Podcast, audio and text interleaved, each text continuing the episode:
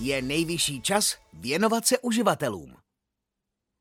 A každému z nich jsem tady na té točně říkal. Neber úplatky, neber úplatky, nebo se z toho zblázníš. Ale je to marný, je to marný, je to marný.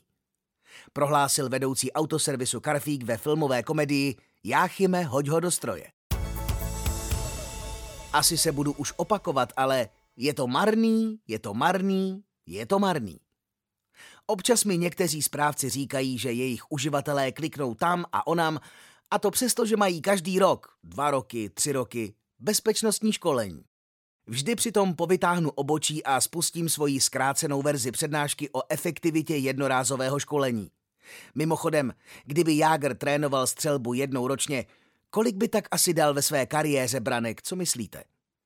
Opravdu si myslím, že je nejvyšší čas začít se zaobírat školením a trénováním uživatelů seriózním způsobem. A to zejména proto, že se jimi a jejich chováním kyberzločinci zaobírají delší dobu. Zopakuji teď statistiku, která uvádí, že cirka 80 až 90% útoků je dnes realizováno přes selhání lidského faktoru, třeba využitím sociálních manipulací. Takže zatímco se v běžné organizaci točí bezpečnost informačního systému kolem toho, jaké pořídit firewally a jaké antivirové systémy jsou nejúčinnější, tak v Kybergangu spekulují o tom, jakou legendu, manipulaci připravit na uživatele. Ne, v žádném případě nechci bagatelizovat význam technických opatření. Nicméně chci upozornit na stále ještě popelku bezpečnosti, a to na nevhodné vzdělávání a budování bezpečnostního povědomí. Už jsem toho před uživateli napovídal hodně a snad se mi daří dělat to i zábavně a hlavně zajímavě, a moje zkušenost je, že většina posluchačů pravidla pije kávu a nahlíží do mobilů, kde obsluhuje sociální sítě nebo dokonce si bezostyšně vytáhnou notebook a vyřizují si poštu.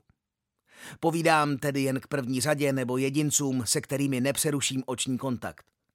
Sám vnímám, že efekt toho povídání bude za 14 dní, v lepším případě za měsíc pryč, ale organizace je spokojena, čárka v kolonce školení je zapsána – Celkem nefér je potom obvinovat uživatele, že nám, bezpečákům, kazí naše úsilí, pokud jim nevěnujeme čas a nesnažíme se jim opakovaně vysvětlit, co je nebezpečné.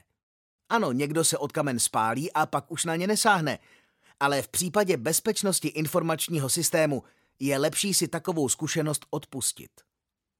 Pokud nevíte, jak sestavit efektivní školící program, co byste měli udělat hned a co počká, Jaký školící program je vhodný pro vás s ohledem na váš biznis a velikost? Klidně se obraťte na Autokont. Rádi vám poradíme a jak se říká, za zeptání nic nedáte.